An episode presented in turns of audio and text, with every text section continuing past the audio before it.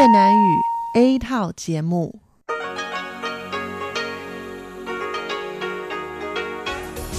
Đây là Đài Phát thanh Quốc tế Đài Loan RTI.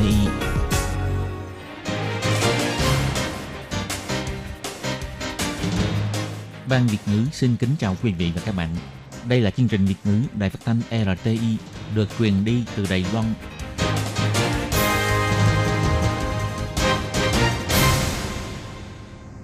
Minh Hà xin kính chào quý vị và các bạn. Hôm nay là Chủ nhật, ngày 31 tháng 3 năm 2019, cũng nhằm ngày 25 tháng 2 âm lịch năm Kỷ Hợi.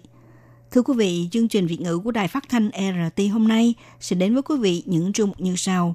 Trước nhất là phần điểm lại các tin quan trọng trong tuần đã xảy ra tại Đài Loan. Kế tiếp là chuyên mục chuyện vạn ở đây và chuyên mục ngốc giáo dục. Sau cùng là chuyên mục bắt nối nhịp cầu giao lưu cùng các bạn. Và hôm nay trong phần đầu tiên sẽ do Minh Hà mở đầu vài dòng tin thời sự đã xảy ra trong tuần qua.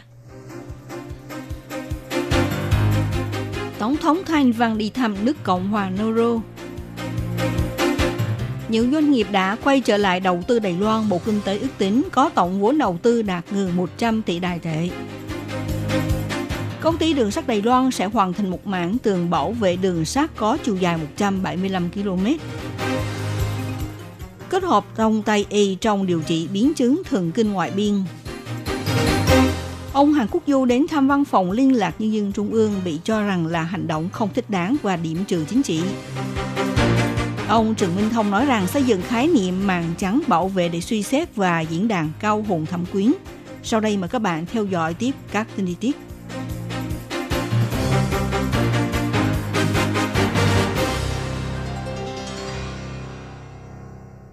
Ngày 25 tháng 3, Tổng thống Thái Văn đến thăm nước Cộng hòa Nauru. Tổng thống Nauru Baron Dirares Waka chào đón Tổng thống Thái Văn tại tòa nhà chính phủ. Lúc phát biểu, Tổng thống Nauru cho hay, ông rất cảm ơn Đài Loan đã hỗ trợ Nauru trong suốt thời gian qua. Chính phủ Nauru sẽ hết sức mình ủng hộ Đài Loan tham gia hội nghị quốc tế, cùng đạt được mục tiêu phát triển bền vững.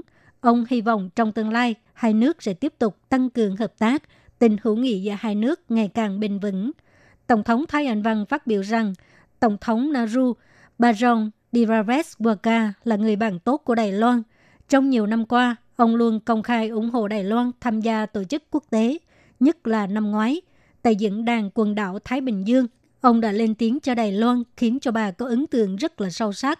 Tổng thống Thái Văn nhấn mạnh, điều này tiêu biểu rằng Tổng thống Baron Divavesi Waqa đã có một đóng góp rất lớn trong việc nâng cao mối quan hệ giữa hai nước. Tổng thống cũng đã bày tỏ lòng cảm ơn sâu sắc đến với Tổng thống Baron Divavesi Waqa. Tổng thống Thái Văn biểu thị, Đài Loan và Nauru đều là một phần của Thái Bình Dương. Chúng ta cùng chia sẻ giá trị dân chủ, cùng phải cùng nhau bảo vệ sự phát triển bền vững của môi trường biển. Đây là tinh thần quan trọng nhất trong chuyến công du lần này của tôi. Tổng thống Thái Văn cũng thể theo lời mời phát biểu tại Quốc hội Nauru cho biết tình hữu nghị giữa Đài Loan và Nauru được phản ánh trên mối quan hệ hợp tác giữa hai bên, bao gồm lĩnh vực giáo dục, nông nghiệp và y tế v.v. Thành quả hợp tác khiến cho con người khó quên. Chẳng hạn như Phó Chủ tịch Quốc hội Nauru Astero Api đã từng đoạt giải thưởng cựu sinh viên du học Đài Loan xuất sắc thế giới của Bộ Giáo dục Đài Loan. Có một số trẻ em bị được đoàn y tế Đài Loan chữa trị, cho nên cha mẹ của các em ấy đã đặt tên cho họ là Taiwan. Tổng thống Thái Văn cho biết, bà muốn cảm ơn chính phủ và Quốc hội Nauru đã hết sức mình ủng hộ Đài Loan tham gia quốc tế, bao gồm Tổng thống Baron Divavesi Waqa đề xuất ủng hộ Đài Loan tham gia dự thảo nghị quyết Liên Hiệp Quốc. Không những thế, vừa qua, đại diện các nước tham gia hội nghị thượng đỉnh Micronesia đều thông qua nghị quyết ủng hộ Đài Loan tham gia hội nghị thường niên diễn đàn quần đảo Thái Bình Dương. Tổng thống Thái Văn cho hay, những thành quả và ủng hộ này khiến cho chúng tôi càng thêm tin tưởng rằng Đài Loan là thành viên quan trọng của khu vực Thái Bình Dương. Đài Loan có thể cùng với Nauru đóng góp cho sự phát triển thịnh vượng khu vực. Ngày 25 tháng 3, Ủy ban Kinh tế thuộc Viện Lập pháp mời Bộ trưởng Bộ Kinh tế Thẩm Vinh Tân đến báo cáo và trả lời chất vấn về chiến dịch, phương án hành động hoan nghênh doanh nhân Đài Loan về nước đầu tư, cơ hội và rủi ro trong việc phát triển thương mại của hai bờ eo biển Đài Loan, v.v. Nhưng ông Thẩm Vinh Tân không được khỏe, cho nên do Thứ trưởng Vương Mỹ Hoa đại diện đến dự. Thứ trưởng Vương Mỹ Hoa báo cáo năm nay kể từ khi thực thi phương án hành động hoan nghênh doanh nhân Đài Loan về nước đầu tư. Tính đến ngày 22 tháng 3, đã có 18 doanh nghiệp thông qua xét duyệt. Tổng kim ngạch đầu tư là 57 tỷ Đài tệ, tạo nên cơ hội việc làm cho khoảng 7.700 người. Và hiện nay cũng đang sắp xếp đánh giá 22 nhà kinh doanh, dự kiến sẽ đem đến tổng số đầu tư trên 40 tỷ Đài tệ và hơn 1.000 cơ hội việc làm cho Đài Loan. Ngoài ra, còn có 30 doanh nghiệp vẫn đang trong giai đoạn xem xét và số lượng doanh nghiệp muốn trở lại Đài Loan đầu tư ngày một tăng cao. Mỗi năm đều có hơn mấy chục vụ tai nạn đường sắt xảy ra do người vi phạm đi vào tuyến đường sắt hay vượt qua giao lộ đường sắt. Trong đó, người đi xuyên qua tuyến đường sắt chiếm đa số các vụ tai nạn kể trên. 3 năm trước, công ty đường sắt Đài Loan đã bắt đầu xây dựng bức tường dài 175 km, dự tính sẽ hoàn thành vào tháng 6 năm nay để ngăn chặn dân chúng đi xuyên qua tuyến đường sắt. Theo thống kê, trong vòng 3 năm nay có đến 144 vụ dân chúng vượt qua giao lộ đường sắt hay đi xuyên qua tuyến đường sắt mà xảy ra tai nạn, làm cho 93 người chết, 63 người bị thương, trong đó có 63 vụ là đi xuyên qua đường sắt. Kế đến là 44 vụ vượt giao lộ đường sắt khi xe lửa đang đến gần và 37 vụ nhảy xuống đường sắt trong ga xe lửa. Công ty đường sắt Đài Loan cho biết, kinh phí xây bức tường này là 370 triệu Đài tệ, tường cao 180cm. Những nơi đã được xây dựng tường thì đích thực số vụ người xuyên qua đường sắt cũng giảm đi đáng kể. Tuy nhiên, có người muốn đi nhanh nên đã phá tường. Công ty đã gia tăng tuần tra, hy vọng dân chúng đừng vì một lúc tiện lợi mà gây nguy hại cho bản thân và cho người khác. Sáng tạo phương pháp điều trị mới qua kết hợp cách điều trị bệnh của Đông Tây Y. Ngày 26 tháng 3, Bệnh viện Đại học Y Đài Bắc phát biểu phương thức điều trị biến chứng của thần kinh ngoại biên mới. Đó là trước tiên, thông qua hệ thống định vị của máy siêu âm để tìm thần kinh bị tổn thương, sau đó dùng châm cứu, chạy điện. Phương pháp này có thể cải thiện chứng đau nhức do thần kinh bị chèn ép sau tai nạn xe cộ hay tư thế đi đứng nằm ngồi không đúng lâu ngày gây nên. Bác sĩ chủ nhiệm khoa y học truyền thống Đường Hữu Nhậm cho biết, trên lâm sàng ta thấy có nhiều bệnh nhân sau khi bị tai nạn xe cộ hay tư thế sinh hoạt không đúng lâu ngày khiến cho thần kinh bị chèn ép gây đau nhức.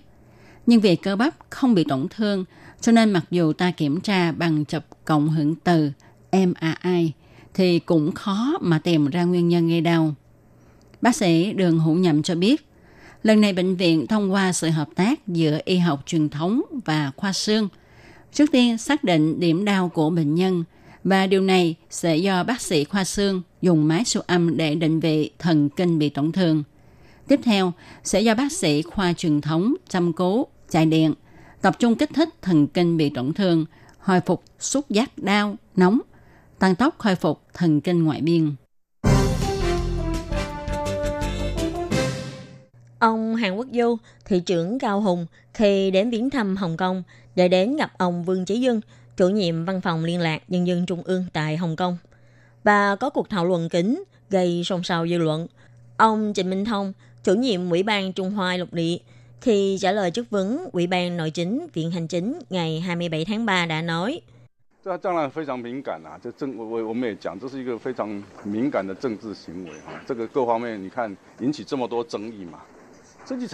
Đương nhiên là rất nhạy cảm. Đây là một hành vi chính trị vô cùng nhạy cảm, gây nhiều tranh cãi trong các mặt. Bà Trần Cúc không có vào Văn phòng Liên lạc Chính phủ Nhân dân Trung ương tại khu vực hành chính đặc biệt Hồng Kông. Tôi nói cho biết, trước giờ thị trưởng các huyện, cả ông Mã Anh Cửu, Mã Tổng thống cũng thế. Trước giờ khi làm thị trưởng, chưa bao giờ vào Văn phòng Liên lạc Chính phủ Nhân dân Trung ương bao giờ. Tháng 8 năm 2001, khi ông Trần Minh Thông đảm nhiệm chức Phó Chủ nhiệm Ủy ban Trung Hoa Lục Địa, cũng đã từng mời ông Hình Khôi Sơn, khi đó đang giữ chức Bộ trưởng Sự vụ Đài Loan của Văn phòng Liên lạc Chính phủ Dân dân Trung ương đến dự tiệc. Ông Trần Minh Thông cho hay, trước kia khi ông Hình Khôi Sơn đến Đài Loan, Ủy ban Trung Hoa Lục địa Đài Loan vì trách nhiệm và chức vụ nên phải mời ông dùng cơm, là hành động bày tỏ chủ quyền. Khi trả lời chất vấn của Ủy viên lập pháp, ông Trần Minh Thông đã chỉ ra, khi Hàn Quốc Du đến thăm Hồng Kông, Macau, thăm viếng Hạ Môn, thăm viếng khu vực Vịnh Lớn, Quảng Đông, Hồng Kông, Macau, đây chẳng phải đã chứng thực ý đồ chiến lược phương án một nước hai chế độ với Đài Loan của Bắc Kinh hay sao, là điểm trừ cho mối quan hệ hai bờ eo biển. Ông Trần Minh Thông nói, bán trái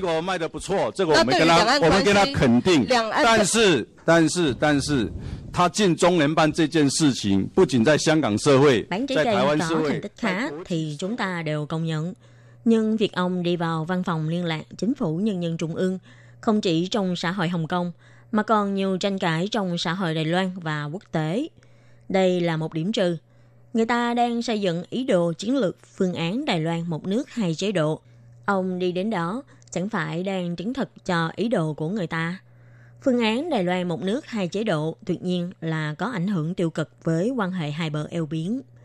Ông Trần Minh Thông cũng bày tỏ, Ủy ban Trung Hoa Lục địa đang nghiên cứu sửa đổi điều lệ với Hồng Kông và Macau, bổ sung sửa đổi cơ chế phê chuẩn cho nhân viên chính phủ, thị trưởng trực thuộc, huyện trưởng và nhân viên nắm giữ cơ mật quốc gia khi đến Hồng Kông và Macau.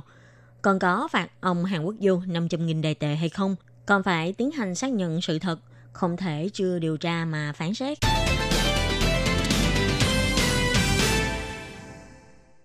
Ông Hàn Quốc Du, thị trưởng Cao Hùng, sau khi gặp mặt cùng ông Lưu Kết Nhất của Văn phòng Sự vụ Đài Loan của Quốc vụ viện Trung Quốc, đã tuyên bố Cao Hùng và Thẩm Uyển sẽ cùng nhau tổ chức diễn đàn Cao Hùng Thẩm Uyển, tăng cường hợp tác giao lưu giữa hai thành phố. Ngày 27 tháng 3, ông Trần Minh Thông, chủ nhiệm Ủy ban Trung Hoa Lục địa, khi trả lời chất vấn trước Ủy ban Nội chính Viện Lập pháp cho biết, phải suy ngẫm lại về ý nghĩa của diễn đàn Cao Hùng Thẩm Uyển. Ông Trần Minh Thông bày tỏ, giao lưu giữa các thành phố là chính sách chính phủ. Trong diễn đàn hai thành phố Thượng Hải, Đài Bắc lần trước, Ủy ban Trung Hoa Lục địa cũng có đứng ra hỗ trợ. Nhưng ông Hàn Quốc Du vừa vào Văn phòng Liên lạc Nhân dân Trung ương tại Hồng Kông. Ủy ban Trung ương Lục địa đương nhiên phải thiết lập khái niệm màn trắng bảo vệ.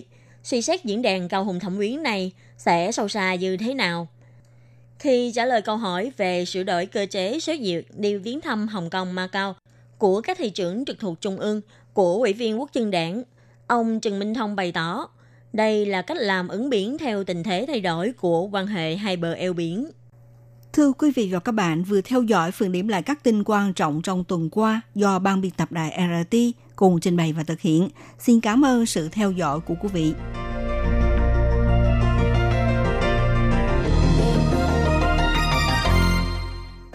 Xin chào quý vị và các bạn thính giả. Chương trình phát thanh tiếng Việt của Đài Phát thanh Quốc tế Đài Loan RTI được truyền thanh 3 buổi tại Việt Nam, mỗi buổi phát 1 tiếng đồng hồ.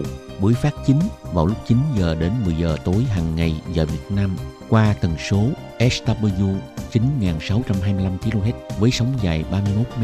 Buổi phát lại lần 1 vào hôm sau 6 giờ đến 7 giờ sáng giờ Việt Nam qua tần số SW 11655 kHz với sóng dài 25 m. Buổi phát lại lần 2 vào hôm sau 6 giờ đến 7 giờ tối giờ Việt Nam qua tần số SW 15350 kHz với sóng dài 19 m. Ngoài ra tại Gia Nghĩa, Vân Lâm, Đài Nam có thể đón nghe chương trình phát thanh tiếng Việt qua tần số MW 1422 kHz vào lúc 7 giờ đến 8 giờ tối hàng ngày giờ Đài Loan và đón nghe chương trình phát lại sáng 10 giờ đến 11 giờ hàng ngày giờ Đài Loan qua tần số MW 1422 kHz. Xin mời quý vị và các bạn tiếp tục đón nghe nội dung chương trình hôm nay. Quý vị và các bạn thân mến, xin mời quý vị truy cập vào trang web Đài RTI để đón nghe chương trình phát thanh tiếng Việt www.rti.org.tw hoặc là vietnamese.rti.org.tw.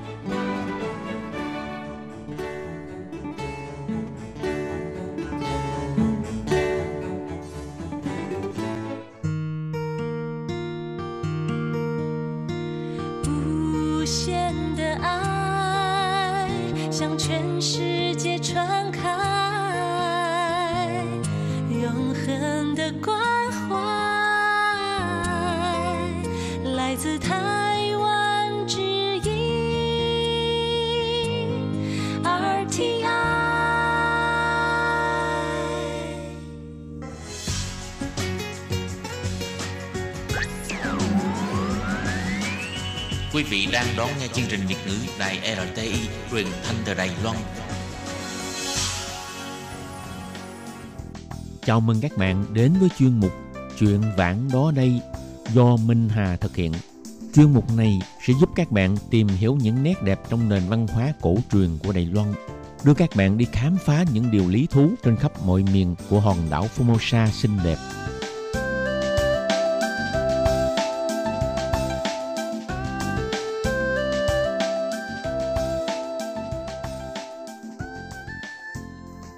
Minh Hà xin kính chào quý vị và các bạn. Các bạn thân mến, ở thành phố Đài Bắc vào tháng 3, ở khắp mọi nơi đều ngập tràn sắc màu của đủ loại hoa, nhất là vào tháng 3 cũng là mùa hoa của bông đậu quyên. Ngay trong trung tâm thành phố Đài Bắc đều rực rỡ sắc màu bừng nở của hoa đậu quyên. Nhưng các bạn có biết không, trong mùa hoa nở này, bạn có thể ghé chân đến công viên Tân Sinh. Đây là một công viên nằm trong khuôn viên của công viên triển lãm hoa quốc tế Đài Bắc. Tại đây thì bạn có thể đến chiêm ngưỡng vẻ đẹp của hơn 700 giống hoa hồng các loại đang nở bung lộng lẫy. Trong chương mục Chuyện vãng đó đây của ngày hôm nay thì Minh Hà sẽ giới thiệu đến các bạn triển lãm hoa hồng mùa xuân đang diễn ra tại vườn Hồng Đài Bắc. Mời các bạn cùng theo dõi nhé.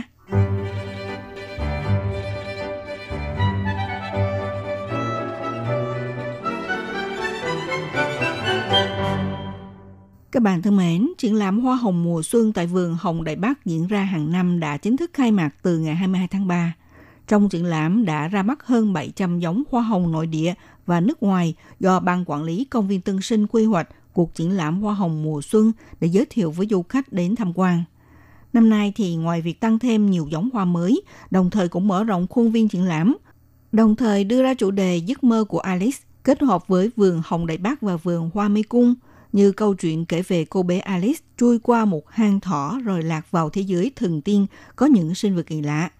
Ngay tại lối vào, vườn Hồng đã dựng lên 2 tấm cắt tông là hình vẽ của lá bài tây và binh sĩ, đồng thời dàn dựng một cảnh quan thú vị để thu hút du khách đến chụp ảnh check-in. Vườn Hồng Đài Bắc nằm trong khuôn viên của công viên Tân Sinh. Những năm gần đây, chính phủ thành phố Đài Bắc đầu tư hơn 10 triệu Đài tệ mở rộng phạm vi trồng hoa hồng, đã nhân giống ít nhất là 650 giống hoa, hơn 2.000 cây hoa hồng các loại. Bắt đầu từ năm 2014, mỗi năm vào dịp xuân về và thu đến, Ban Quản lý Công viên đều tổ chức mùa hoa, thu hút nhiều du khách đến đây thăm vườn hồng và tận mắt ngắm hàng ngàn hoa hồng đua sắc tỏa hương. Năm nay, tại triển lãm Hoa hồng mùa xuân không những triển lãm các giống hoa hồng khác nhau, tại lễ khai mạc triển lãm diễn ra ngày 22 tháng 3 còn có màn biểu diễn ảo thuật và phục vụ miễn phí 100 ly cà phê thơm ngon, giúp cho du khách đến đây vừa có thể ngắm hoa, vừa được nhâm nhi hương vị đậm đà của cà phê và tìm hiểu những giống hoa hồng nội địa và nước ngoài. Đây cũng là một trải nghiệm mới lạ trong chuyện ngắm hoa. Theo Ban Quản lý Công viên của thành phố Đài Bắc dự tính, thời điểm chiêm ngưỡng lý tưởng nhất về vẻ đẹp của hoa hồng là bắt đầu từ ngày 20 tháng 3 đến ngày 8 tháng 4. Hoan nghênh du khách nắm bắt cơ hội ngàn vàng này. Để thu hút người dân đến ngắm hoa, từ năm 2014, tại vườn Hồng Đài Bắc đều tổ chức 2 mùa hoa hồng vào mùa xuân và mùa thu, thông qua các chủ đề khác nhau và dàn dựng cảnh quan trong mọi góc vườn, đồng thời kết hợp với nhà trường tổ chức các màn biểu diễn nghệ thuật, nên trở thành một điểm thắng cảnh thu hút du khách đến chụp ảnh lưu niệm. Năm nay, trong cuộc triển lãm hoa hồng được diễn ra quy mô hơn mọi năm, trong đó giới thiệu hơn 700 giống hoa hồng các loại.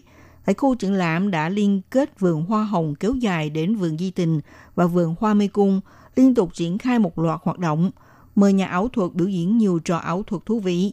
Tại hiện trường cũng cho mời chuyên gia làm vườn chia sẻ kỹ thuật trồng hoa, cách chăm sóc hoa hồng chi tiết từ khâu chọn giống hoa, đất trồng, cách tưới nước và cắt tỉa hoa, trải nghiệm liệu pháp bằng hương thơm của hoa hồng, trút bỏ những áp lực căng thẳng của cuộc sống. Mặc dù vào ngày đầu khai mạc đã thu hút rất nhiều du khách đến ngắm hoa, tuy nhiên những cánh đồng hoa hồng trong khu triển lãm vẫn chưa được bừng nở toàn bộ. Theo Ban Quản lý Công viên giải thích, do ảnh hưởng của thời tiết nóng ấm cho nên khiến thời gian nở hoa chậm hơn mọi năm. Hiện nay trong vườn hồng đã lần lượt đua nhau khoe sắc. Tại khu vườn Di Tình vẫn có khoảng 30% từ nụ sinh trúng chiếm đến hé hé nở, dự kiến tháng 4 là mùa ngắm hoa lý tưởng nhất. Trong thời gian diễn ra triển lãm Hoa hồng mùa xuân, hàng ngày trong các thời điểm 10 giờ và 12 giờ sáng, 2 giờ và 4 giờ chiều tại hiện trường sẽ có nhân viên phục vụ hướng dẫn và thuyết minh, có nhân viên chuyên môn giới thiệu cho du khách về các cây giống hoa hồng, xuất xứ lai lịch cũng như những chuyện cổ tích của hoa hồng, giúp cho du khách hiểu biết hơn về hoa hồng.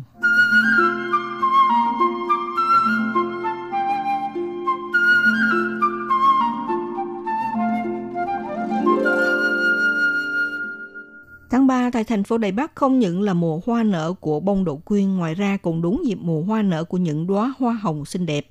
Nhiều người dân vẫn không biết được ngay tại công viên Tân Sinh nằm trong khu công viên triển lãm hoa quốc tế Đài Bắc có một vườn hồng mang tên là Thái Bì Mỹ Quê Duyện, là nơi tập trung trồng chủ yếu các loại hoa hồng. Vườn hồng này nằm ở bên hông của tòa nhà cổ kính Lâm An Thái. Trong này chia làm hai khu vực là khu trồng các giống hoa và khu vực của biển hoa. Khu vực trồng các giống hoa chính thức mở cửa hoạt động từ năm 2010, chủ yếu là trồng các giống hoa hồng từ sau năm 1867. Số lượng cây hoa hồng được trồng khoảng 1.800 cây, trong đó gồm có hơn 500 giống hoa hồng khác nhau, đặc biệt là bao gồm nhiều giống hoa mới lạ và độc đáo. Ví dụ như là có giống hoa ngoại, Sheherazade có xuất xứ từ Nhật Bản, và giống hoa hồng nội địa được lai tạo tại Đài Loan, có đủ loại hoa hồng khác nhau và màu sắc cũng rất đa dạng. Những giống hoa này thường nở rộ vào mùa xuân. Theo nhân viên kỹ thuật phục vụ trong ban quản lý công viên Viên Sơn, bà Ngô Mỹ Hà đã giới thiệu như sau.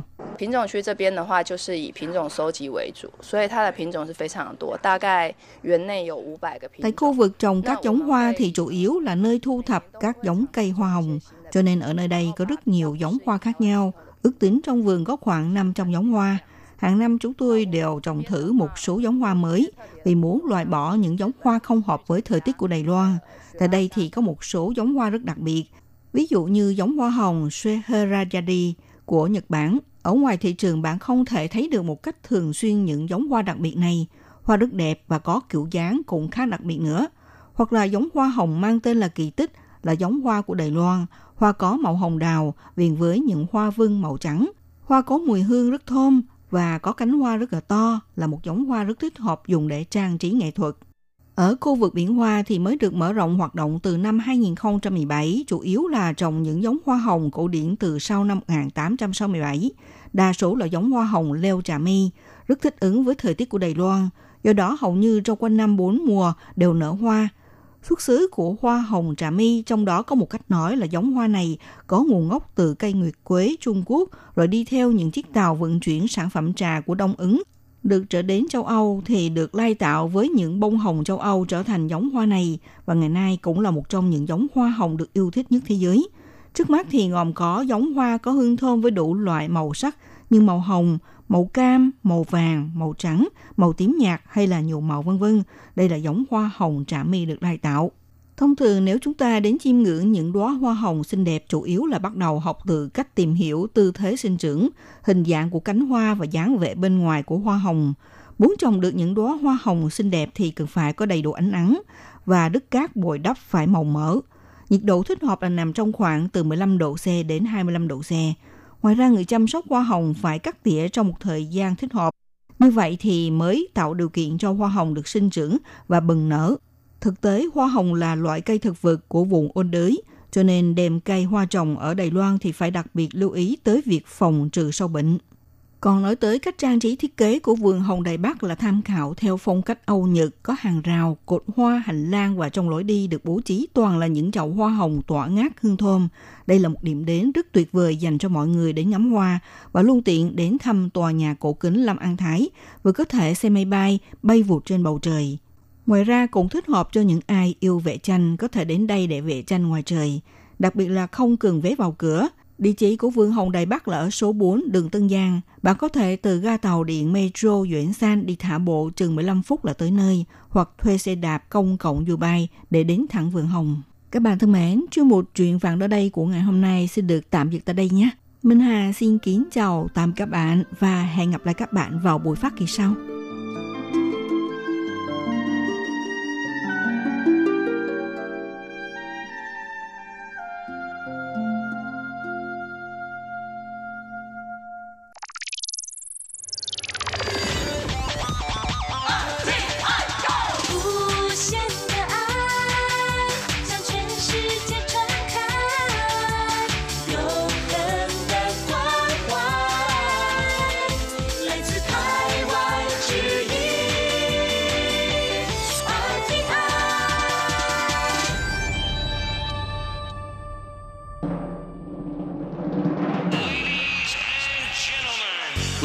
Đón nghe chương trình Việt ngữ Đài RTI truyền thanh từ Đài Loan.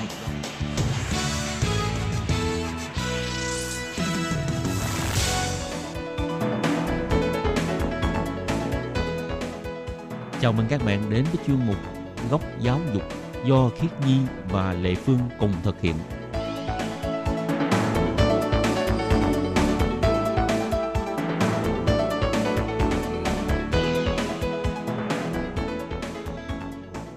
Khiết Nhi và Lệ Phương xin chào các bạn. Chúng ta lại đến với chương trình Góc Giáo Dục của tuần này. Tuần trước, trong chương mục Góc Giáo Dục là Khiết Nhi đã phỏng vấn bạn Mỹ Hạnh, hiện đang học tập ở trường Sinh Ủ, tức là tỉnh Ngô ha. Dạ. Thì bạn Hạnh đã chia sẻ rất là nhiều về cái lý do tại sao bạn chọn Đài Loan làm nơi du học, với là những cái kỷ niệm khi mà đang học tập tại Đài Loan. Vậy thì tuần này chúng ta hãy tiếp tục nghe bạn Mỹ Hạnh chia sẻ tiếp về những kinh nghiệm hay là những trải nghiệm của bạn ấy khi học tại Đài Loan.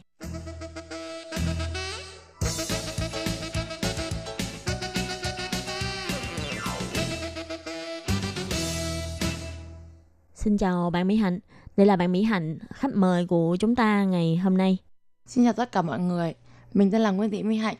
Mình đang là du học sinh của trường đại học tỉnh Ngô tại Lý Khẩu, Tân Bắc. Dưới báo đấy chị xem về Việt Nam người ta môi giới sang du học ấy, thì nghĩa là tính tổng ấy thì bọn em cũng có thể kiếm được khá đấy. Nhưng mà một cái đó là bọn em kiếm ra rồi bọn em phải cất đi, bọn em chuẩn bị cho kỳ học sau. Bọn em cũng phải có một cuộc sống ở bên này, ví dụ như là ăn uống hàng ngày, sinh hoạt hàng ngày, hay là những cái cuộc sống bình thường luôn này. Mình cũng thường phải dùng đến tiền ấy. Bọn em thực tập tại công ty, thì công ty có giúp đỡ em đó là gọi là học bổng đi.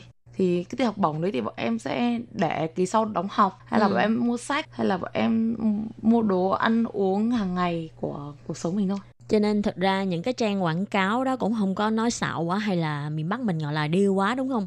Tại vì mình vẫn có thu nhập, nhưng mà bù lại mình vẫn phải chi trả lại cho cuộc sống hàng ngày của mình này, hay là như tiền giao thông hay là tiền đóng học phí cho kỳ sau. Vậy nói tóm lại thì những cái khoản học bổng mà mình được hỗ trợ khi đi thực tập nó cũng chỉ vừa đủ để chi trả cho mình thôi, chứ không phải là kiếm được rất là nhiều tiền như là môi giới đã giới thiệu, như một cái thế giới màu hồng mà được môi giới vẽ ra. Vâng, thì cũng ai cũng thôi chị ạ. Đi làm thì có vất vả, phải có nỗ lực trong công việc thì mới nhận được cái xứng đáng cái mức lương người ta trả lại cho mình. Thì như bọn em thì cái tiền học bổng ấy thì bọn em tự mỗi người mà có cách chi tiêu dàn sẻ khác nhau thôi. Thì có người để ra hay là người tiêu hết thì đó là do từ mỗi con người, chứ không phải là nói là một người xong rồi đi quy ra hết mọi người được. Đúng rồi, người ta có cái câu là không ai cho không mình cái gì hết. Cho nên nếu như mình muốn có được thì mình phải nỗ lực để được đền đáp như thế. Còn người ta đã cho mình rồi và chi tiêu như thế nào lại là do mỗi người tự quyết định thôi. Và đặc biệt đó là trong một năm qua em chưa phải xin mẹ em 1.000 nào cả. Cũng là một điều đáng tự hào mà. Bởi vì cái nhất là trường em miễn phí học phí rồi nhá, xong rồi ký túc rẻ nhá, xong rồi bọn em đi làm bọn em có tiền thì bọn em lại cất đi, xong rồi bọn em lúc nào bọn em cần đến tiền, hay là bọn em năm thứ hai muốn ra ngoài thuê, cái năm thứ hai vừa rồi á bọn em phải tự thuê nhà, hoặc là bọn em có thể tự ở ký túc của trường. Đấy là do bọn em tự cái nhu cầu bọn em muốn ở đâu thì bọn em lại có tiền để bọn em trong cái cuộc sống bọn em cần đến ấy. Và đặc biệt là phần đa bọn em chẳng ai là phải gọi về mẹ ơi con cần ngày này tiền đóng học, hoặc là mẹ ơi con phải làm sao cả. Bọn em không có người như vậy. À, hồi nãy Khiết Nhi có hỏi qua về học phí của trường Mỹ Hạnh chưa? Chưa chị ạ. Thì khi mà em chưa sang Đài Loan em biết là học phí bao nhiêu rồi. Nghĩa là trường em có ghi luôn là học phí là 1.600 một kỳ. Nghĩa là một năm thì bọn em khoảng tầm về vạn 2. 1.600 một kỳ là 3.600 một năm. 36.000. À 36.000 đại tệ đúng không? 3.600 ạ. Thì có khoảng gần 30 triệu. Vâng, 25 đến 30 triệu. Ngày trước em chỉ đổ là nếu mà em học cái này ở Đài Loan á thì cũng chỉ là bằng em học một cái trường đại học dân lập giá bình thường ở Việt Nam. Vì ở Việt Nam bây giờ trường dân lập học khá đắt rồi, cũng không phải là rẻ như vậy nữa. Thì em đối với ví dụ như em ở Việt Nam em học ở Hà Nội em học trường Thăng Long á thì cũng chỉ học một trường dân lập thôi. Mà em thấy khi em ở sang nước ngoài ấy, em tự lập hơn này, em biết thêm một ngôn ngữ này, em biết thêm một địa phương này, xong rồi em có thể tự trải nghiệm cuộc sống em nên em quyết định đi. Cũng có thể có thêm nhiều bài học về cuộc sống khác nữa đúng không? Nhiều chị ạ. Có những lúc nào mà cảm thấy mình đã quyết định sai, hay là cuộc sống mà đâu phải lúc nào cũng màu hồng đúng không? Thật ra thì em phải chia sẻ thật sự các bạn là đừng bao giờ nghĩ cuộc sống màu hồng. Em cũng sai lầm đó là em nghĩ cuộc sống màu hồng. Bởi vì khi em ở nhà bố mẹ em lo cho từ A đến Z rồi, thì em nghĩ là sang Đài Loan chắc nó cũng chỉ như vậy thôi. Khi sang Đài Loan lần đầu tiên bạn ốm, nếu mà thật sự không có nhà trường giúp đỡ hay là không bạn bè bên cạnh thì bạn sẽ phải làm gì? Xong lần đầu tiên bạn bị lạc đường, điện thoại bạn hết pin thì bạn sẽ phải làm gì? Nhiều người chắc không nghĩ đến chuyện như vậy. Em đã từng lạc đường chưa? Được cái thì em chạy xe máy ấy, nên là thường thì cái đường học em là chỉ không như vậy thôi. Nhưng em luôn tinh bản đồ. Thì có một lần đó là em giúp bạn em đó là đi lên cái chỗ Nán Mấn, xong đi về. Thì em nhớ là cái đường này là phải đi qua Xi Mấn Tinh, xong vòng những cái cầu nào đấy. Thì lúc đấy điện thoại hết pin, mà cái điện thoại của bạn em thì lại không vào được mạng. Bạn bảo là bạn ấy không có thẻ mạng, bạn ấy không có mua. Thế xong rồi lúc đấy cảm giác đó là đi đường ấy, vừa đi vừa hỏi em bảo là cái đường này có phải là đi về dưới Lú Châu để đi sang Ú Củ để về Trường Sinh Ú không? Mình cứ đi vừa hỏi thôi à. Thì lúc đấy em mới nhận ra là đúng là biết ngôn ngữ của ở đây nó thật là tốt làm sao. Nhưng mà ít nhất là có thể hỏi được đường để về nhà thì cũng giỏi rồi đúng không? Nhưng mà ví dụ như là lúc đấy mình mà không biết đi, đặt vào trường hợp như mình không biết một số bạn đi, cũng không có bằng lái xe, mình kiểu mình tự lái xe mà mình không có bằng đi, bị con bắt thì phải làm sao, ví dụ như vậy. Nghĩa là em về rồi em nghĩ là lần sau phải cẩn thận hơn, lần sau ra đường nhất định là phải mang sạc dự phòng, hay là phải chuẩn bị cho cái cuộc sống mình tốt hơn. Cái này cũng là một bài học quý giá đúng không? À vậy Mỹ Hạnh khi thực tập tại trường ở bên đây, tại cái công ty mà Mỹ Hạnh đi thực tập là một cái công ty như thế nào, mình làm một công việc là như thế nào? Em đi học sau 2 tháng lại đã đi thực tập rồi. Thì công ty của em đó là công ty về ô liếu, đó là vận chuyển, đó là giao hàng cho những cái cửa hàng tiện lợi ở Đài Loan ấy ạ. Thì bọn em có giao hàng cho toàn miền Bắc Đài Loan này. Thì có bọn em làm ở trong cái bên ô liếu đó là nó gọi là sổ hùa, nghĩa là mình nhặt hàng xong rồi mình bỏ, mình phân loại cái hàng hóa ra, nó phân lây cái hàng hóa đi. Nghĩa là ví dụ mỗi một cái cửa tiệm đó là một cái tên, ví dụ cái cửa tiệm A, B, C thì cửa tiệm A lại cần bao nhiêu loại nước ngọt này, cần bao nhiêu loại kem và cần gì đấy, thì nó sẽ là mỗi bộ phận khác nhau. Như cái bộ phận của em nó là bộ phận làm về bên trứng gà, đó là có một cái công ty người ta giao trứng đến cho công ty em, thì em phải kiểm tra ở dưới là trứng nó có bị hỏng hay không, trứng vỡ hay không. Em kiểm tra ok rồi, em xếp vào những cái làn, xong rồi để lúc sau bọn em sẽ phân loại ra cái cửa tiệm này cần 5 làn, cửa tiệm này cần 7 làn, rồi em dán cái cửa tiệm đấy lên những cái làn thôi. Công ty của bọn em là phải phụ trách một cái khu vực đúng không? Vâng, cái công ty của em phần đa là cái miền Bắc của cái Đài Loan này, là bọn em giao hàng cho một cái cửa hàng tiện lợi. Thế thì cái chỗ em đi thực tập có xa với lại ký túc xá của em bây giờ không? Bọn em giờ thì không ở ký túc xá rồi, bọn em thường ở bên ngoài. Thì bọn em thuê thì thường ở gần trường. Và cái công ty này ở gần trường. Em đi học và em đi làm, em nghĩ chắc chỉ khoảng 5-10 phút và đến nơi thôi. Nghĩa là em cũng sắp xếp cái nơi ở của em nó gần cái nơi mình thực tập và làm việc. Như thế cũng đỡ tốn thời gian trên đường. Và cái công ty này là do bên trường đã tìm giùm bọn em đúng không? Cái công việc bọn em này là do trường giúp, và công việc là do công ty sắp xếp mình ở bộ phận nào. Còn về bọn em học, như em nói là bọn em có thời gian học có 3 buổi ấy, hay là thời có biểu là như nào ạ, là bên trường giúp đỡ bọn em sắp xếp thời có biểu để bọn em vừa học đủ những cái chuyên bọn em cần, chuyên ngành này, cái ngôn ngữ bọn em ở bên Đài Loan này đủ này. Khi bọn em ra trường là em phải thi bằng tiếng Trung nữa mà. Thì khi đấy em học ngôn ngữ, em học chuyên ngành, trường giúp đỡ bọn em về bên học và bên làm. Thế thì bây giờ em là năm thứ 2 rồi đúng không? Vâng. Vậy thì cái thời gian mà đi thực tập với lại đi học của em vẫn sẽ là 3 ngày đi thực tập. Bọn em thì có ngày thứ 2 là bọn em là cũng tính đi học, nhưng mà gọi là bọn em thực tập trực tiếp tại công ty. Nhưng mà lại có nhưng mà bọn em thực tập ấy thì lại có một cái, nghĩa là với một số học sinh ấy, nghĩa là ví dụ từ A đến B học sinh thì sẽ là có một giáo viên quản lý, từ C đến D học sinh thì sẽ có một người quản lý khác nhau. Thì như bọn em đó là bây giờ bọn em đã là thứ 2, thứ 3. Không ạ, cái này là thứ 3, thứ 4, vì bên này nói sinh trí ơ. Cái sinh trí ơ và cái sinh trí san thì bọn em ở thứ 3, thứ 4 thì bọn em học trên trường, bọn em học cái tiết trên trường. Rồi thứ 2, thứ 5, thứ 6, thứ 7 thì bọn em thực tập tại công ty. Thứ 7 bọn em phải nghỉ ngơi.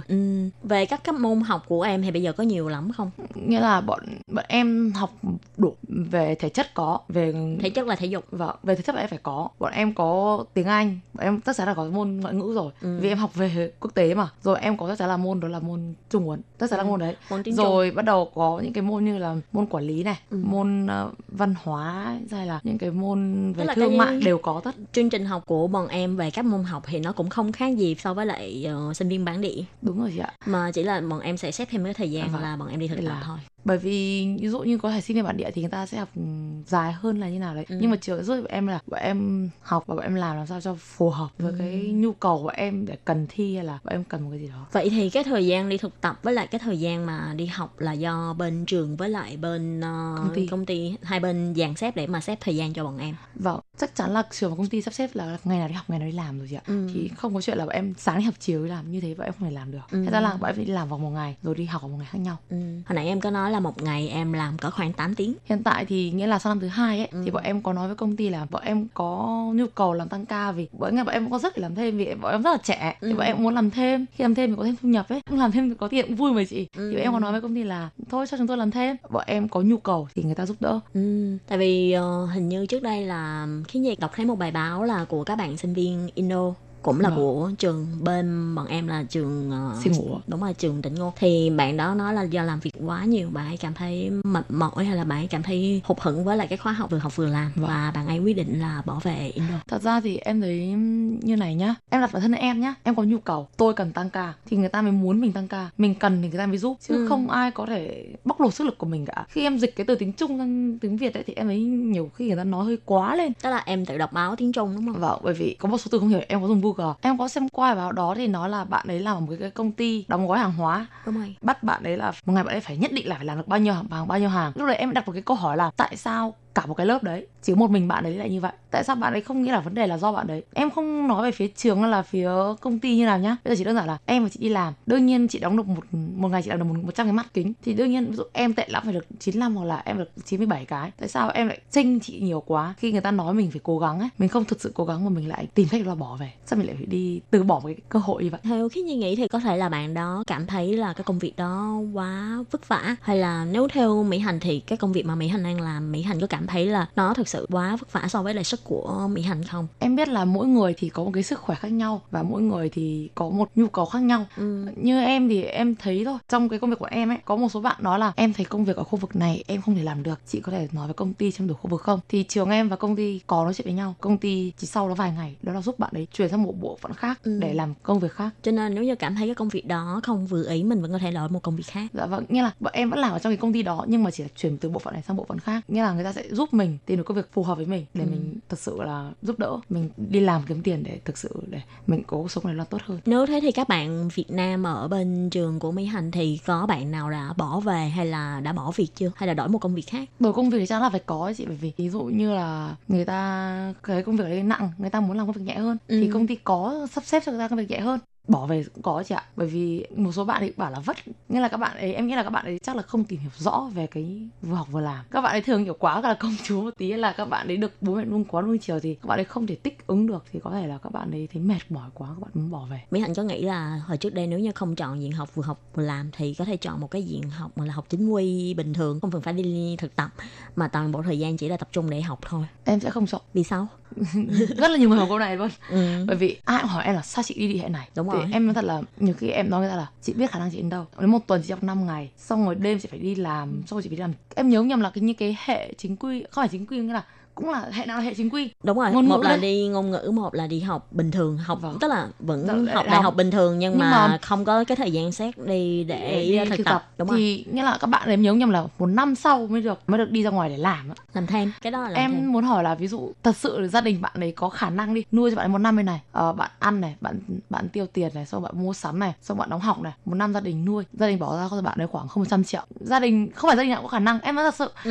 Bởi vì mình ở bên này mình cũng biết, hay là mình ở Việt Nam mình biết thôi. Không phải gia đình nào có khả năng có thể làm để gửi cho con như vậy. Bởi vì như Việt Nam bây giờ tính nhau đầu người, đó là lương khoảng 5 triệu hoặc 6 triệu, một tháng bố mẹ 10 triệu thì một năm bố mẹ kiếm được 120 triệu thì phải trừ cuộc sống đi thì liệu bỏ ra được bao nhiêu tiền. Và ở bên này chị biết cuộc sống nó chênh nhau rất là nhiều.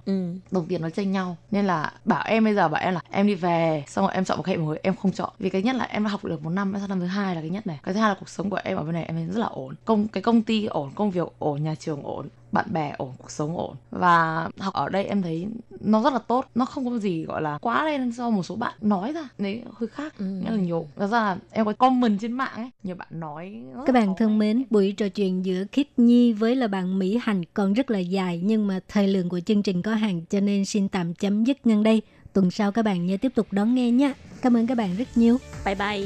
Bye bye.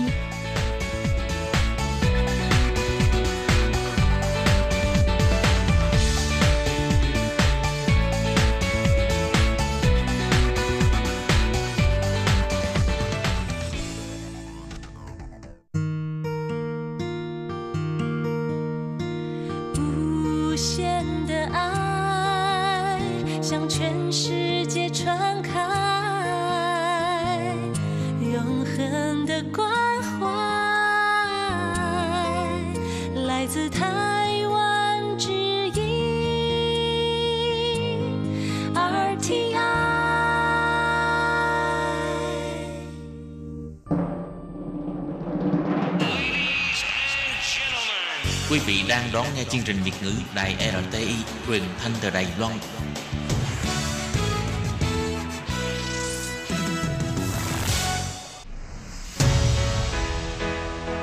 Tố Kim, Tường Vy. Chào mừng các bạn đến với chuyên mục Nhịp cầu giao lưu. Mong rằng tiết mục này là nơi chia sẻ tâm tư tình cảm của mọi người, thắt chặt mối thân tình giữa các bạn với chúng tôi.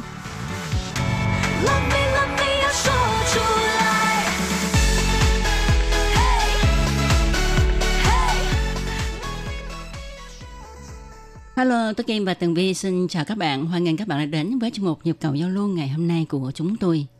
Thưa các bạn, chuyên mục Nhịp cầu giao lưu hôm nay sẽ trả lời một số lá thư rất là đáng yêu của các bạn thính giả gửi về. Và lúc nãy Tường Vy cũng nói với chị Tố Kim là hình như dạo này mình nhận được nhiều thư hơn rồi đó nha. Đúng vậy, đúng vậy. Tuy nhiên ha, tại vì thư mà, cho nên nó đi hơi chậm trễ. Thì hôm nay chúng tôi sẽ trả lời một lá thư của bạn thính giả ở thành phố Hồ Chí Minh. Đó là anh Tô Văn Thuật. Đúng vậy. Và anh đã gửi đến Ban Việt ngữ một tấm thiệp chúc Tết với dòng chữ là vạn sự như ý, cung chúc Tân Xuân. Trên đó có cái chiếc ghe nè, và có các em nhỏ mặc áo dài, rồi chở hoa mai nè, và rất là dễ thương. Và trong thư thì ghi như thế này: Mừng Xuân Kỷ Hợi 2019, kính chúc các anh chị trong Ban Việt ngữ đài RTI một năm mới an khang thịnh vượng, cùng những người thân trong gia đình có nhiều sức khỏe, niềm vui và hạnh phúc. Ký tên Tô Văn Thuật. Thực ra thì năm nào chúng tôi cũng nhận được những tấm thiệp như thế này của anh Tô Văn Thuật. Như nãy tôi Kim có nói, tại vì là thơ truyền thống. Mà thơ truyền thống thì đa số Ban Việt ngữ cũng hay nhắc các thính giả của mình là không gửi trực tiếp qua Đài Loan, tại vì quá mắc. Cho nên anh Tô Văn Thuật rất là nghe lời hướng dẫn của chúng tôi, cho nên gửi về hộp thư 104 Hà Nội. Khi mà thư gửi đến hộp 104 Hà Nội thì hộp thư này sẽ tổng hợp thư của tất cả các bạn thính giả rồi mới một lần gửi về cho chúng tôi. Cho nên lá thiệp này mới đi lâu như vậy ha. Và điều này cũng khiến chúng tôi hầu như là ăn Tết thêm một lần nữa. Bởi bây giờ cũng đã là những ngày cuối tháng 3 rồi, mà lại nhận một lá thiệp chúc Tết thì lại bồi hồi nhớ lại cái cảm xúc những cái ngày ăn Tết vừa rồi. Đúng vậy, đúng vậy. Và nhất là cái lá thiệp này ha, nhìn cái cảnh ha, thì thật là Việt Nam. Và rất là Tết. Một lần nữa rất là cảm ơn anh Tô Văn Thuật ha. Thì ở đây Tố Kim và Tường Vy một lần nữa xin chúc anh cùng gia đình có một năm mới an khang thịnh vượng, tràn đầy hạnh phúc nha. Vâng, và bây giờ là lá thư tiếp theo. Lá thư tiếp theo hôm nay chúng tôi sẽ trả lời đó là thư của bạn Trần Nhân Chính. Vâng, thưa các bạn, anh Trần Nhân Chính gửi email cho chúng tôi và nội dung như sau: Thân chào chuyên mục Nhịp cầu giao lưu, mình xin được chia sẻ lại đến đài cùng Tố Kim và Tường Vy bài thơ rất cảm động mà cô dạy văn của mình đã chia sẻ để tặng các thành viên trong lớp. Thì như thế này, cách đây không lâu thì Tường Vy và Tố Kim có nhận được thư của anh, và trong đó có nội dung của bài thơ Nói về mẹ. Nhưng mà cái phần thơ thì bị thất lạc rồi, cho nên là Tường Vy với Tố Kim có đề nghị là xin anh Trần Nhân Chính hãy gửi lại lá thư này. Và bây giờ thì anh đã đáp ứng yêu cầu của hai chúng tôi, và bây giờ thì xin mời chị Tố Kim đọc bài thơ Mẹ. Mẹ là tiếng gọi thiêng liêng cho người phụ nữ vất vả nuôi con một đời lam lũ, đau đớn sinh con sau 9 tháng 10 ngày.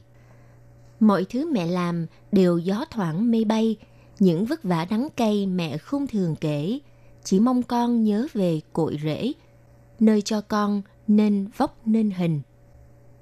Chẳng nhắc nhiều đến chữ hy sinh, bởi là mẹ, đàn bà nào cũng vậy, là bờ dậu để con nhờ cậy, chỗ tựa nương những lúc con cần. Trời đất bốn mùa đã ngấp nghé ngoài sân, xuân hạ thu đông lấy dần đi của mẹ, sức khỏe đầu xanh một thời tuổi trẻ, lấy dần đi cả dáng vẻ thanh xuân. Con hãy nhìn những sợi tóc hoa râm, nhìn những đốm đòi mồi trên mặt mẹ, để hiểu rằng rất âm thầm lặng lẽ những tháng ngày của mẹ sắp qua đi. Để hiểu xem mẹ khao khát điều gì, để đừng mãi con làm buồn lòng mẹ, để suy ngẫm thật sâu về một lẽ, những tháng ngày của mẹ sắp qua đi. Để hiểu xem mẹ khao khát điều gì, để đừng mãi con làm buồn lòng mẹ, để suy ngẫm thật sâu về một lẽ, suốt đời này nước mắt chảy về đâu. Vâng, thưa các bạn, một bài thơ về mẹ rất là cảm động phải không chị Tố Kim? Đúng vậy, đúng vậy. Thật ra để nói về công lao của người mẹ thì đã có rất là nhiều bài thơ, bài hát ca tụng ha. Chẳng hạn như là Lòng Mẹ nè. Lòng mẹ bao la như biển Thái Bình dang dao. Lòng mẹ bao la như biển Thái Bình. Và mỗi lần nghe bài này là Tường Vy cũng khó cầm được nước mắt. Với lại cái gì mẹ già như chuối chín câu gì đó. Mẹ già như chuối chín cây, gió lai mẹ ruộng, con phải mồ côi một mình. Rồi cái gì tóc mẹ bạc phơ gì đó. Rồi nhiều lắm. Và mỗi lần nghe những cái bài này thì thật sự rất là xúc động. Nhưng mà một cái câu ca dao mà Tố Kim nhớ mãi đó là công cha như núi Thái Sơn, nghĩa mẹ như nước trong nguồn chảy ra. Thì những cái lời thơ ha, những cái bài ca ca ngợi công đức của cha mẹ ha, Tố Kim tin chắc rằng nó đã ăn sâu trong lòng của mỗi một người chúng ta. Và bài thơ Mẹ mà bạn Trần Nhân Chính chia sẻ với chúng ta ha cũng đã nói lên điều này. Nó nhắc nhở chúng ta công lao to lớn của người mẹ. Và chúng ta đừng nên quên nhé, đừng bao giờ làm buồn lòng mẹ. Vâng thưa các bạn, vừa rồi là bài thơ về mẹ do anh Trần Nhân Chính đã chia sẻ với Tường Vy và Tố Kim và cũng như là chia sẻ với tất cả những khán thính giả của đài RTI để chúng ta biết được và thương yêu mẹ của mình hơn. Hy vọng rằng người mẹ sẽ mãi trong lòng của chúng ta và chúng ta làm thế nào để mà đền đáp công ơn to lớn này của mẹ nhé. Rồi, bây giờ thì chúng ta tiếp tục trả lời thư tiếp theo nha. Thưa các bạn, lá thư này rất là đặc biệt, được gửi từ Indonesia và được viết bằng tiếng Việt Nam nha. Của bạn tên là Hazirin Junep với cái nội dung như thế này. Không biết là Tường Vy đọc đây thì không biết bạn có hiểu hay không? Chắc hiểu chứ, tại vì Tố Kim nghĩ bạn đã viết được tiếng Việt mà. Cho nên chắc chắn là sẽ hiểu những gì mình phát trên làn sóng phát thanh.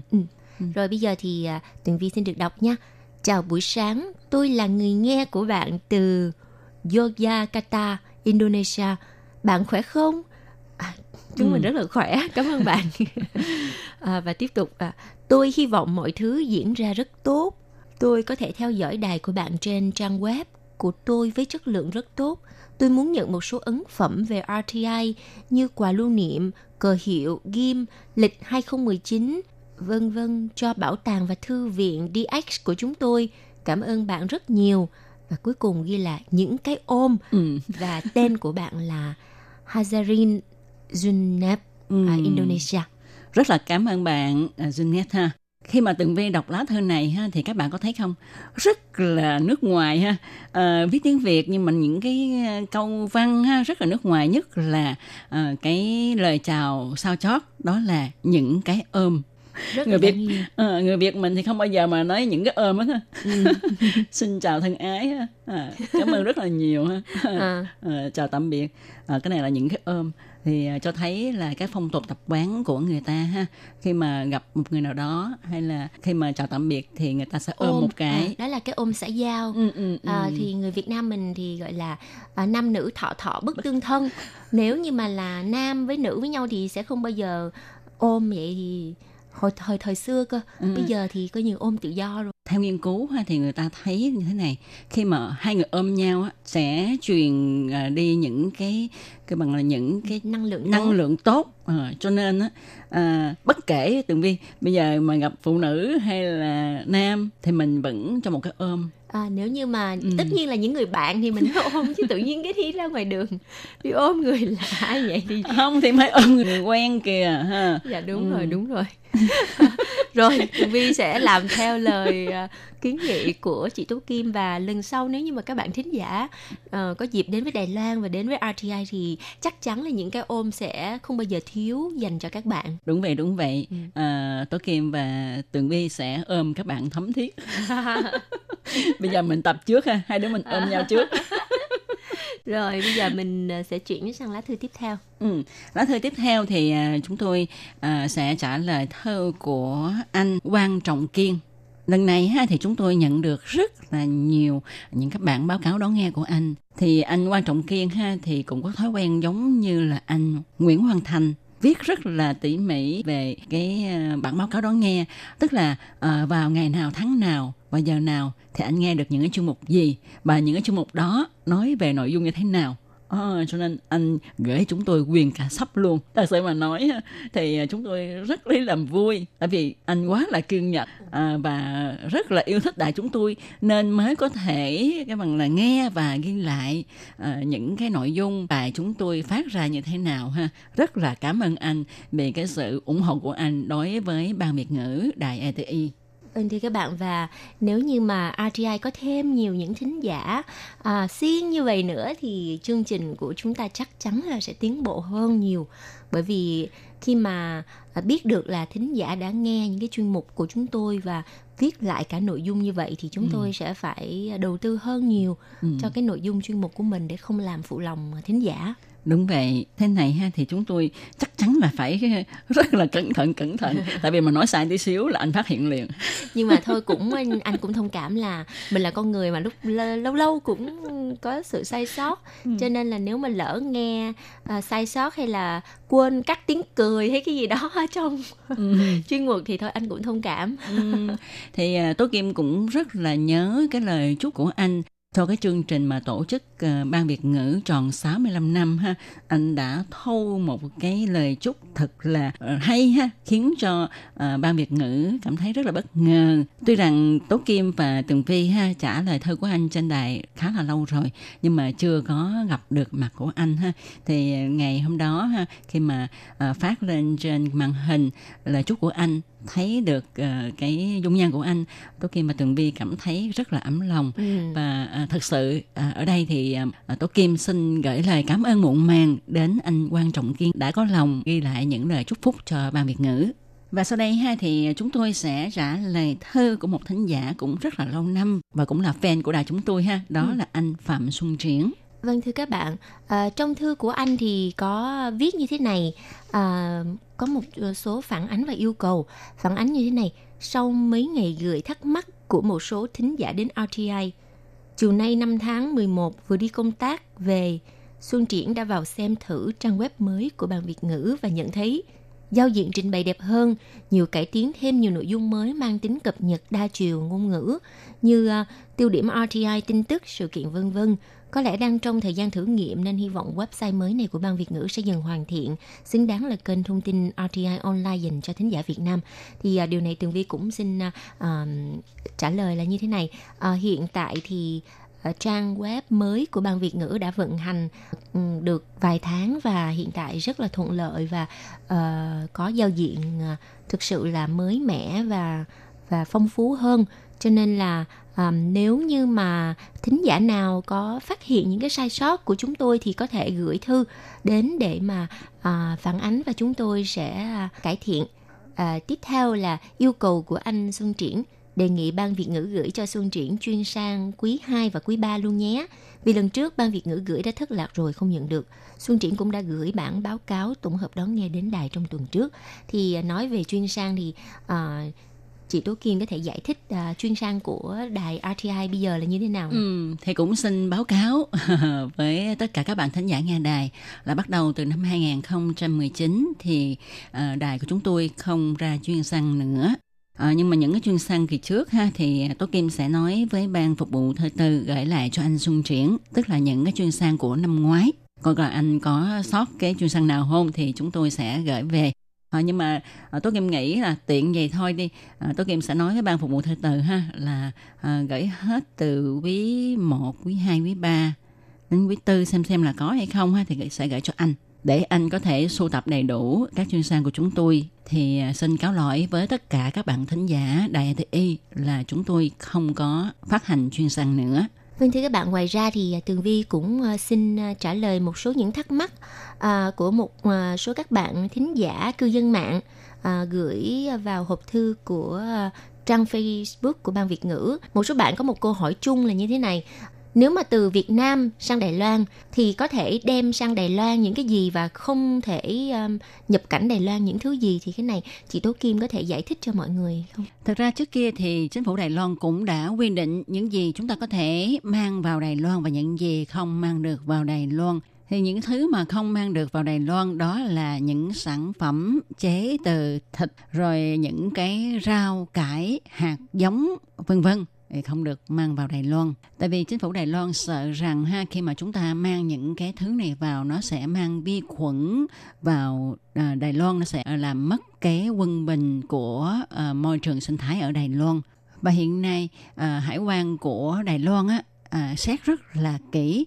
Tại vì các bạn biết đó trong thời gian gần đây thì ở Trung Quốc và cả Việt Nam xảy ra dịch tả heo châu Phi. Thì cái dịch tả heo châu Phi này nó lây lan rất là nhanh và không có thuốc điều trị, cho nên Đài Loan kiểm tra rất là gắt đối với những chuyến bay từ Việt Nam hoặc là từ Trung Quốc sang nhập cảnh Đài Loan. Và khi mà phát hiện hành khách có mang theo các sản phẩm được chế biến từ thịt thì người đó sẽ bị phạt 200.000 Đài tệ. Và nếu như hành khách đó không có đủ tiền nộp phạt thì họ sẽ bị trục xuất ra khỏi Đài Loan ngay tại sân bay, tức là họ phải lên máy bay và quay trở về nước của mình. Các bạn cũng nhớ là tại sao mà người ta cấm nghiêm ngặt về cái vụ mà các sản phẩm bằng thịt, chẳng hạn như là chả lụa nè, rồi bò viên, thịt viên, tất cả mọi thứ mà có dính đến thịt nha, thì bởi vì cái dịch tả lợn châu Phi đang hoành hành, cho nên là mọi người đặc biệt chú ý. Như đợt vừa rồi Tường Vy từ Việt Nam qua không đem bất cứ một cái đồ ăn gì hết, như vậy là an toàn nhất. Và mọi người có lẽ là sẽ nghĩ trời tại sao lại kỳ cục vậy, nghiêm quá vậy, nhưng mà đó là luật rồi. Vậy tại sao mình lại cứ phải phạm luật? Các bạn ơi, ở bên Đài Loan này có rất nhiều những cái thực phẩm của Việt Nam được người ta sản xuất tại Đài Loan nè. Cho nên là mọi người qua bên đây cũng đừng có lo là không ăn được đồ ăn Việt Nam nha. Đúng vậy. Đừng có đi mang những cái sản phẩm thịt nè, hoặc là các bạn nghĩ là cái gì nó làm khô rồi thì đâu có sao, đều không được hết. Đúng vậy. Tốt nhất các bạn đừng mang gì hết. Đem tiền qua đây. Đúng rồi. Người ta nói thủy sản thì đem được, nhưng mà trong cái thời điểm này thì tốt nhất là đừng nên mang. Đúng rồi. Và nếu mà chúng ta đi qua đây du lịch vài ngày thì hay mang mì tôm nè, hay là mang chà bông tức là ruốc qua đây để ăn, sợ là thức ăn ở đây không có hạp. Nhưng mà Tố Kim nhắc nhở một điều là khi mà chúng ta đi nước ngoài du lịch thì chúng ta thử ăn những cái món ăn của nước đó, chúng ta mới biết là cái nước đó người ta ăn uống như thế nào, mình mới thể nghiệm được. Chứ mà mình đi mình cứ mang theo đồ Việt Nam đi theo thì như vậy uổng lắm, mất đi cái ý nghĩa khi mà đi du lịch thể nghiệm cái thực phẩm của nước ngoài như thế nào. Mình phải qua đây để mình thử những cái đồ ngon ở bên Đài Loan chứ. Ăn đồ ăn Việt Nam mấy chục năm rồi. Đúng không? Không ăn một ngày cũng không sao. Vâng thưa các bạn, thì vừa rồi là những lá thư của các bạn thính giả cũng như một số thắc mắc của các bạn gửi đến cho Ban Việt ngữ. Và chuyên mục ngày hôm nay thì cũng xin tạm dừng tại đây. Hy vọng rằng Ban Việt ngữ sẽ tiếp tục nhận được những thư phản hồi của các bạn. Và cảm ơn các bạn rất là nhiều. Chúc cho các bạn có một ngày thật là vui. Tôi Kim và Tường Vy thân chào tạm biệt các bạn. Hẹn vào tuần sau các bạn nhé. Bye bye. Bye bye.